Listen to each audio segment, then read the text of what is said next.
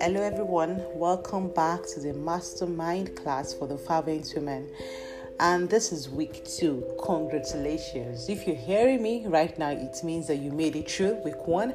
You made it through the classes, you made it through the exercises, you, you put in your best. And um, like I communicated with a few of us, the gospel is cheap. Yeah, the gospel is free but it doesn't come without grit. It does not come without hard work. It doesn't come without perseverance. It does not come without endurance. It does not come without digging deep into understanding what God is saying, you know, but not supposed to seek God on the surface.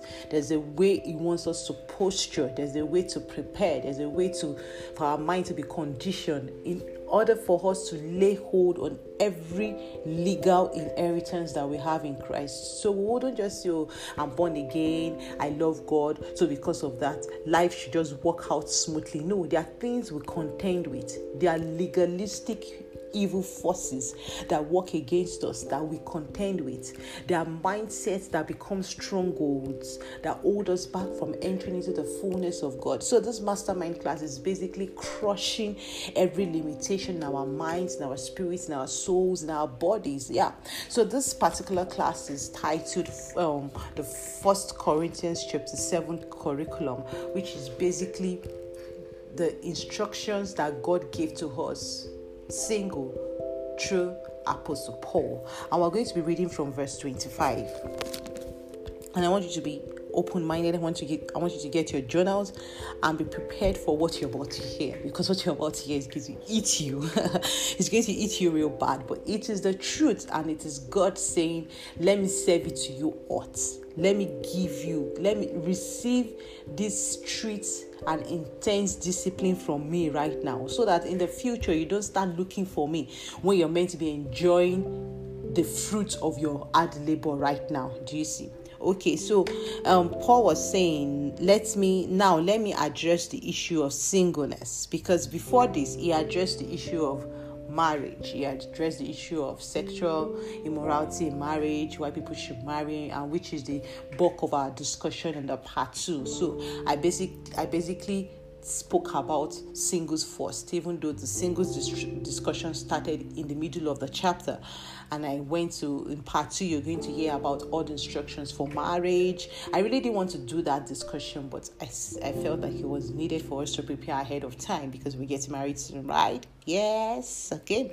So it says, Let me address the issue of singleness. I must confess, I have no command to give you that comes directly from the Lord, but let me share my thoughts on this matter as coming from the one who is experienced, who has experienced the mercy of the Lord to keep me faithful to Him you know and the same way paul is saying this is not a direct instruction that saying thou said god god said thou shalt not do this this is based on our experience I'm saying our, my experience and Apostle Paul's experience with the Lord based on his mercy, not because we know it all, but because God has been merciful unto us. Yeah. So he says, because of the severe pressure we are in, I recommend you stay as you are.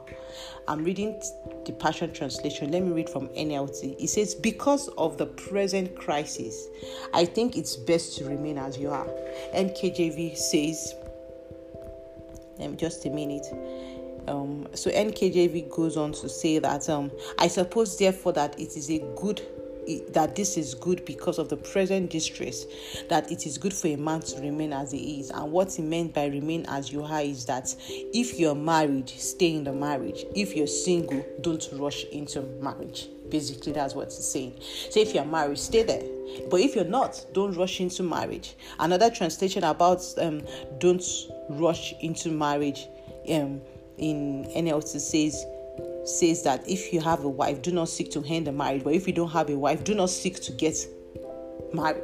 So some translation says don't rush into marriage. Another translation another translation says do not even get married. And you're wondering what is the severe pressure that could have been going on in the time of Paul? What could have been the present crisis he was talking about? What could have been so bad that he felt like, guys, hmm, don't even go near marriage. Like it is not one of those things you want to do. So let's continue. So it says, verse 28 says, mm, But if you do get married, you have not sinned. You see him trying to balance it here. It's just that I want to spare you the problems you face with the extra challenges of being married. So NLT says that um however those who get married at this time okay no but if you do get married it is not a sin. And if a young woman gets married it is not a sin. However those who get married at this present times will have troubles. And i'm trying to spare you from this trouble. What could be what could actually be the special challenges the struggles the the issue you know? He says those who those who marry will have physical and earthly troubles and I'm trying to spare you from it from this. It says, nevertheless, those that those that marry will have trouble in the flesh. Another translation says that those that married will have trouble in this life. You know, are you married? Um, message translation trans, translation says, don't get married, but there's certainly no sin when you get married, whether you're a virgin or not. All I'm saying is that when you marry, you take on additional stress in an already stressful time. So I want to spare you if possible. Can you see? This letter was written out of love. And the same way, this masterclass as this like the burden this statement, this First Corinthians chapter 7, verse 28, is actually the burden in my heart that pushed me to do this class. And it's because every time I see singles saying, Oh, I want to marry, I think I'm ready for marriage. I'm, I think this, I think that. I'm like, hey, can you guys pause in your tracks and see that what you're thinking, what you're desiring, you don't even have a full knowledge of it. It's like peeping into another person's compound and saying, Oh, can you see their grass? It looks greener the other side without being in their shoes to know what it is like. Can you calm down? Can you can you think critically? Can you go to God and say, God, am I sure? Because a lot of times what we desire, we don't even know half of what half of the troubles we are getting ourselves into. Like, you have to be careful of what you wish for.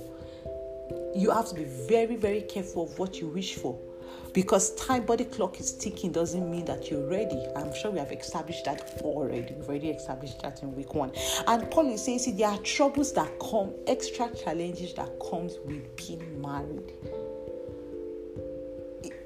let me continue. It says, My friend, what I mean is this the urgency of our times mean that from now on, those who even have wives should live as though they are without wife.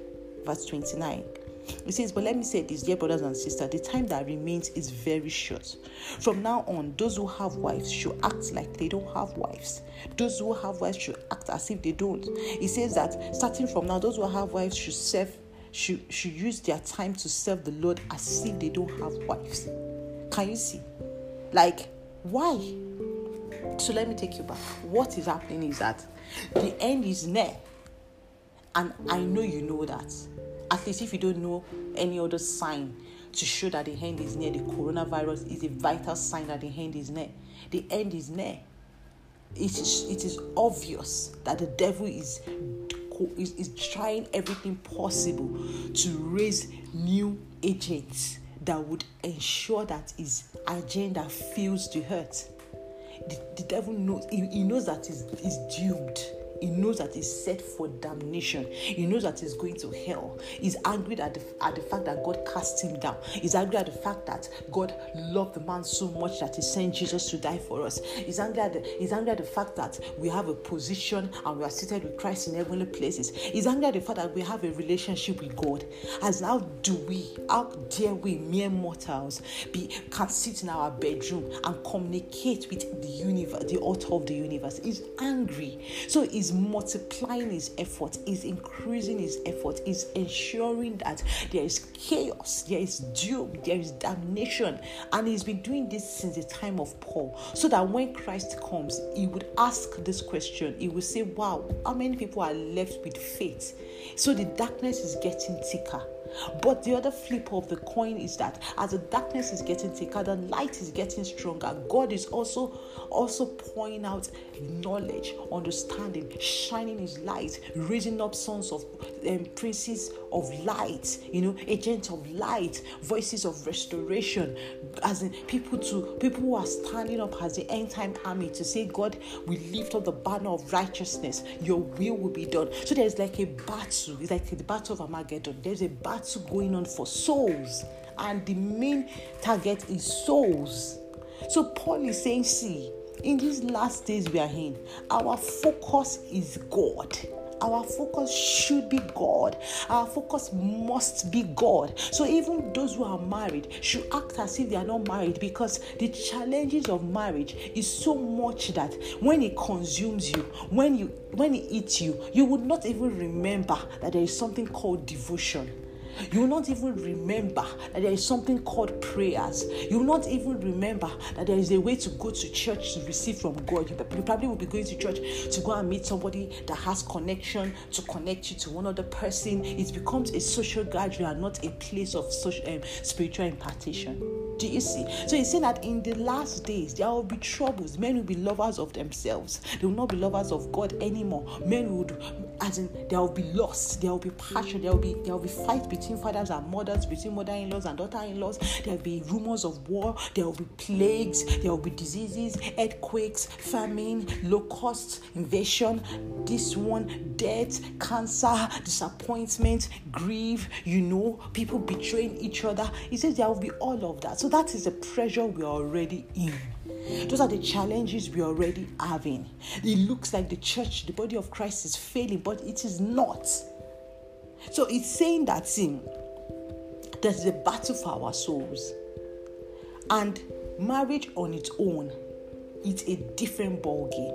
So if you have not gotten yourself grounded in God, if you are not grounded in your purpose, if you are not grounded in your relationship with God, if you don't have a constant routine and structure where you and God are communicating, you will be lost. Marriage will make you lost. The devil will trick you. He will send one of his agents who will appear as an angel of light, and you feel that, oh wow, this is a man after God's own heart. He has everything that makes him look like he's a Christian. But what is his agenda? To destroy, to kill, to destroy, to deceive, to distract, to take the women of God out of the plans of God for them, for their lives. And also is raising daughters, he's raising Jezebels who are appearing as meek, who are appearing as daughters of of Sarah, of daughters of Abraham, and they are marrying men of purpose, men like men who have the life of God in them, who have a special assignment for God on this earth, and he's ensuring that they marry the wrong person. Why? Because men are driven by the things they see. So it's making them to be distracted by all these things so that they can be they can be focused on the flesh, focused on the pleasures of this world, and forget the agenda of God for their lives.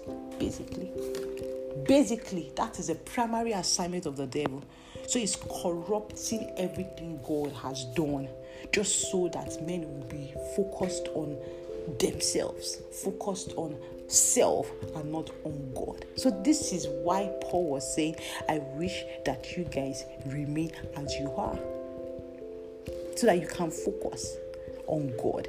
Verse 30 says that, and those who weep should forget their tears. Is even saying, in the place of mourning, you should not mourn too much. Because if you are mourning, somebody dies and you are crying, and in that cry, you forget that you guys will meet on the day of resurrection, you're already walking out of the will of God. Like in everything we do, we must be so cautious, we must be so alert, we must be so intentional that we do not allow the devil to consume us. You see, those, those who even grieve, they should, not, they should not forget, they should forget their tears. Those who rejoice will have no time to celebrate. So, like, he just basically said in these last days we cannot get carried away in the flesh. And that, that like we cannot get carried away in the flesh. We cannot overdo anything. You cannot say oh this is this is my cheat day. Like I, I have thursday as a day where i just relax. I watch netflix with popcorn with this. Even in the place of of of um of pleasure of leisure of resting we must be conscious of god and if there's anything I want you to take out of this masterclass is consciousness, sensitivity, discernment, the consciousness that you carry God, that God is with you. And that's what will keep you from fornicating. That is what will keep you from settling with the wrong person and focusing on the wrong things. That is what will keep you from, from getting so self absorbed with this world. And it says that, see, even those who purchase, item will not have time to enjoy it. So, so like, yeah, I just bought a new car and I want to just drive it around town. Even in that driving, self must not be reflected. Like God is saying, one of the major things I believe God is doing right now, because I, myself and my and my tribe, we are in this on this table is that God is checking our motive. And I know we've talked about it also. He's checking our motive. Why do you want what you want? So that everybody can say, ah, that girl has finally gotten married, right? God is even asking me. me well, and that's why I said, let me let me come out. Let me be a bit vulnerable. So this masterclass, I didn't put it up on any other platform apart from the Fervent Women platform on the Facebook page. And I didn't even share it on my personal Facebook page. I didn't I tried as much as possible because God was like, I, I want to see your motive. This is for these women. I don't want you to post it on WhatsApp and post it on other places because you want to show people that I ah, can you see Wumi, Wumi has now become a coach. He says that time will come when I would say, take this to Instagram. Take this to a larger community. But for now, I want to see your intention. I want to see your purpose. I want to see your body. I want to see the commitment you will give to this. I want to see your motive. And that's why I keep encouraging you. That's why I keep chatting us up. I keep putting my all into it as I'm like, I'm not going to be discouraged. In fact, I, I was like, God, if it's only one person that registers, I'm going to pour my all into that person as though there are one million people because I can say that God is testing me on this, He's testing my intention. And that is what God is doing on mundane things, as as as small as Instagram posts WhatsApp status. God is checking our intention. God is checking our heart. He's asking us. It's like the Holy Spirit is always beside us, saying, Why are you doing this? And that's what it's saying. So if you buy an item, when you purchase an item, you don't even have time to enjoy it. Not that God is saying, oh, now you now become sadist and we will not have fun, we will not go on vacation. But in everything we do, we have the context of the finish that Jesus is coming I'm preparing myself as the bride of Christ. I'm becoming like Jesus. Would Jesus want me to do this? Would Jesus want me to act like this? Would Jesus want me to think like this? And verse 31 says, We are to live as those who live in this world system, but are not absorbed by it. I just described it. Like we live here, but we are not absorbed by it. For the world, as we know, is quickly passing away. Trends will pass away. Music, fashion will pass away. So if if you're living in this world as though you are part of the world system, as trends are passing, you're also passing away. You will not be able to stand, and that's why if you if you check into the secular, those in the secular music uh, music industry, for instance, people who were dead ten years ago are not, not necessarily the people who are trending now. Why? Because without God, you will pass away.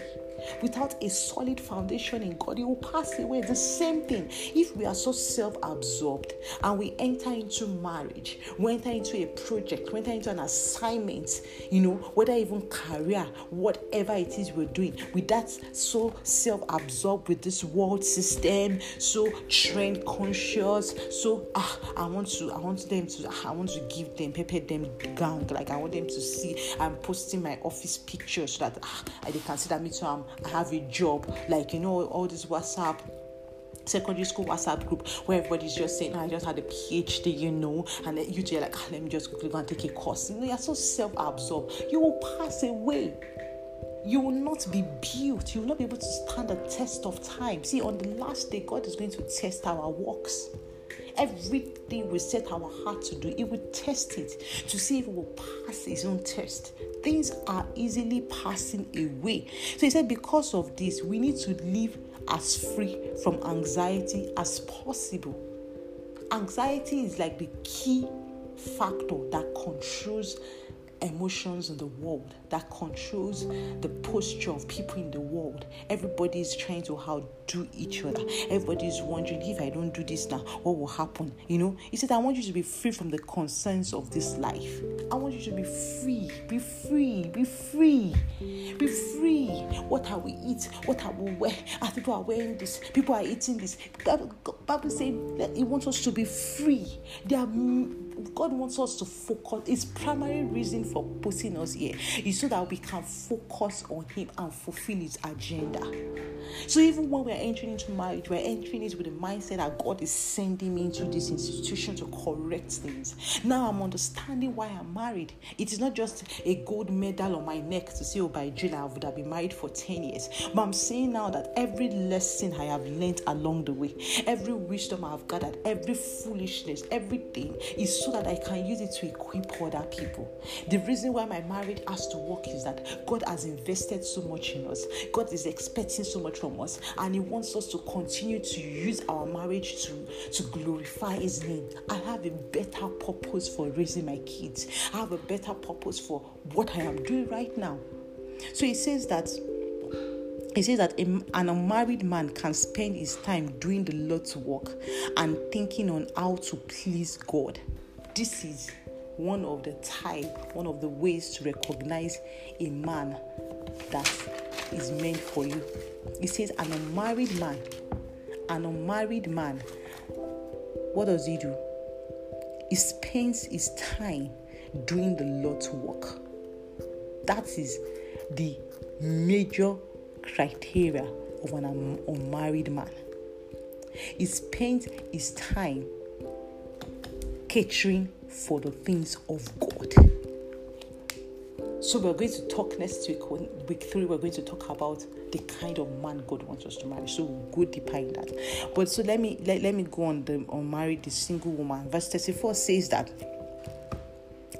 um um but a married man, okay, let me just continue reading. He says that an unmarried man can spend his time doing the Lord's work and thinking how to please him. But a married man has to think about his earthly responsibilities and how to please his wife. Like that is his role. So if as a single, his role was if as a single what he was concerned about is ah that babe ah that contract ah that money. As in and he was not doing what god said he should do as an unmarried man spending his time doing the lord's work and thinking on how to please god. If all he did, if he flipped it as a single man and he was just chasing the things of this world, the things of how he will even please you, you know how he will please you how he will prove to you how he will prove to men to his guys that ah he's a guy when he gets married he would not be able to fulfill his responsibilities as a married man because he did not prepare for it when he was single that is just a deep thing I want you to think about when you're looking at the offers that are coming to you and you're trying to discern which is God's will. You must pay attention. A man cannot please you cannot try to please you above pleasing God. A man, you must know, you must see we'll talk about that next week. Let me not let me not distract myself with that right now. We'll talk about that. We'll come back to the scripture next week. He says, is so so so let me just talk about the woman let me not talk about the man we'll talk about that next week so in the same way verse 24 a woman who is no longer married or has never been married can be devoted to the lord and only in body and spirit. A woman who is not married, her assignment, her devotion must be to the Lord. She has to be holy in body and spirit. A woman, I'm saying it again, a woman who is not married. A woman who is not married, her role is to please the Lord both in body and in spirit. There's a translation that says that that, that spirit is actually soul. Is actually soul she has to give herself fully, body and soul, to the Lord. Like only in body, only in the spirit. That spirit, the definition of that spirit, the roots meaning of that spirit is a breath, a soul, a rational being, a mental disposition, a spiritual mindedness must be given to God. It must be holy. Put this scripture side by side your current lifestyle, your current mindset. God is saying all He requires from you right now, right now is that you should be busy with His work. His work does not necessarily mean that you're a worker in church. His work means that whatever you're doing right now, is it God that is telling you to do it? You know how Jesus said, As I hear my Father, I do. Are you in that space? Do you know your assignment? What are you doing? What you're doing, your mental disposition, your your spiritual mind, your your your breath, your soul, your principles, your lifestyle, your character, your values, your standards, your desires, your interest. Does it align with what God is saying? Are you doing what you're doing for God? Are you doing what you're doing for God? Are you living for God? That is your assignment right now. While you're fulfilling this purpose, God will bring your husband to you. But it requires that you should give yourself holy. Be holy with, with, without any form of divided interest. Why? Because when you are married, what will be your major focus focus is your earthly responsibilities. But i have now realized as a married woman that i cannot even give i cannot perform maximally in my earthly duties if when i was a single i did not build my spiritual muscles if when I was a single, I did not build up my mind, I did not grow my mind to depend on God, I did not train my mind, I did not allow the mind of Christ to be superimposed on my mind, I will not be able to concentrate when I'm married. That's my my earthly duty as a wife. I won't be able to do it. And at the same time, I won't be able to please my husband. And at the same time, I will not be able to serve God in that marriage at the same time, I'm not able to fulfill God's purpose in that marriage. And that is the reason why that is what happens to a lot of women where they get to and they are tired and they're like, I am not fulfilled. I thought that I was going to derive fulfillment when I get married to the man of my dreams. I've got married to the man of my dreams. There's something else that I want. I want a beautiful, I want beautiful children. I have beautiful children. Oh, I want to give it to my children abroad. I give it to my children abroad. I want to live in Lekki. I want to have a house. I have it. But still, there's this aloe in my heart. There's this, there's this, there's this thing that I'm not fulfilled. Why? Because when they were single, they were supposed to have gotten their definition and meaning from God. That our week one exercise, which I will ask, ask you to keep going through over and over again. They were supposed to have gotten their definition from God so that as they carry out their earthly duties in their marriage, they will be doing it from a context of purpose. They will be doing it from a place of strength, from a place of understanding. They would have that capacity and the strength to be able to please God and also please their husband. That's why it feels like women are superheroes. Like, really and the same for the man. If the man is serving the Lord as a single man, he would be able to understand and get instructions from God when he's married on how to be the priest, the prophet, and the king over his family. But if he shuts out the the the the spiritual part of his life as a single man. When he's married, he would not all of a sudden, that tie to marriage does not confer on you what you should have learned over time. Just the same way, some people are thinking that ah, when Jesus is about to come, I will know now. I'll just quickly ask God to forgive me. Being a husband, it happens over a process of time. Being a godly woman, being a virtuous woman, being a wife that will have capacity to do. We're going to check the Proverbs 31 curriculum, and that is where you will see what it means to have prepared your spirit, soul, and body to serve God, with to be holy in your body and your soul, to, to serve God undividedly as a single woman. There's a strength you are able to carry into your marriage. Being a married woman does not happen the day you, you marry you would have been on that journey, unbecoming. You would have been there. So what you're doing right now, listening to me, doing this masterclass, preparing, is that you're on a, on that journey. The seed is growing in you. The seed is growing in you. You're growing. You're shedding off. You are growing. You're shedding off. You're building. You're pulling down the things, the things that are not supposed to be there. You are becoming a wife. The seed is growing. In the fullness of time, when you are now married, you begin to bear fruit, and your husband is looking at you. Your in-laws are looking at you. This woman is so wise. She's so strong. She's so she's so she's so pleasant. She's so beautiful. She's so hardworking. Why? He just didn't jump on her that day that she got married. That ceremony doesn't do anything. It doesn't do anything. If you were not a, a, a, wife, if you were not becoming a wife before you before that ceremony, nothing can change it. So that's what God has called the single women to do. To serve him without distraction. Why? Because of the challenges and the pressure in marriage. That pressure is much. Challenges are much.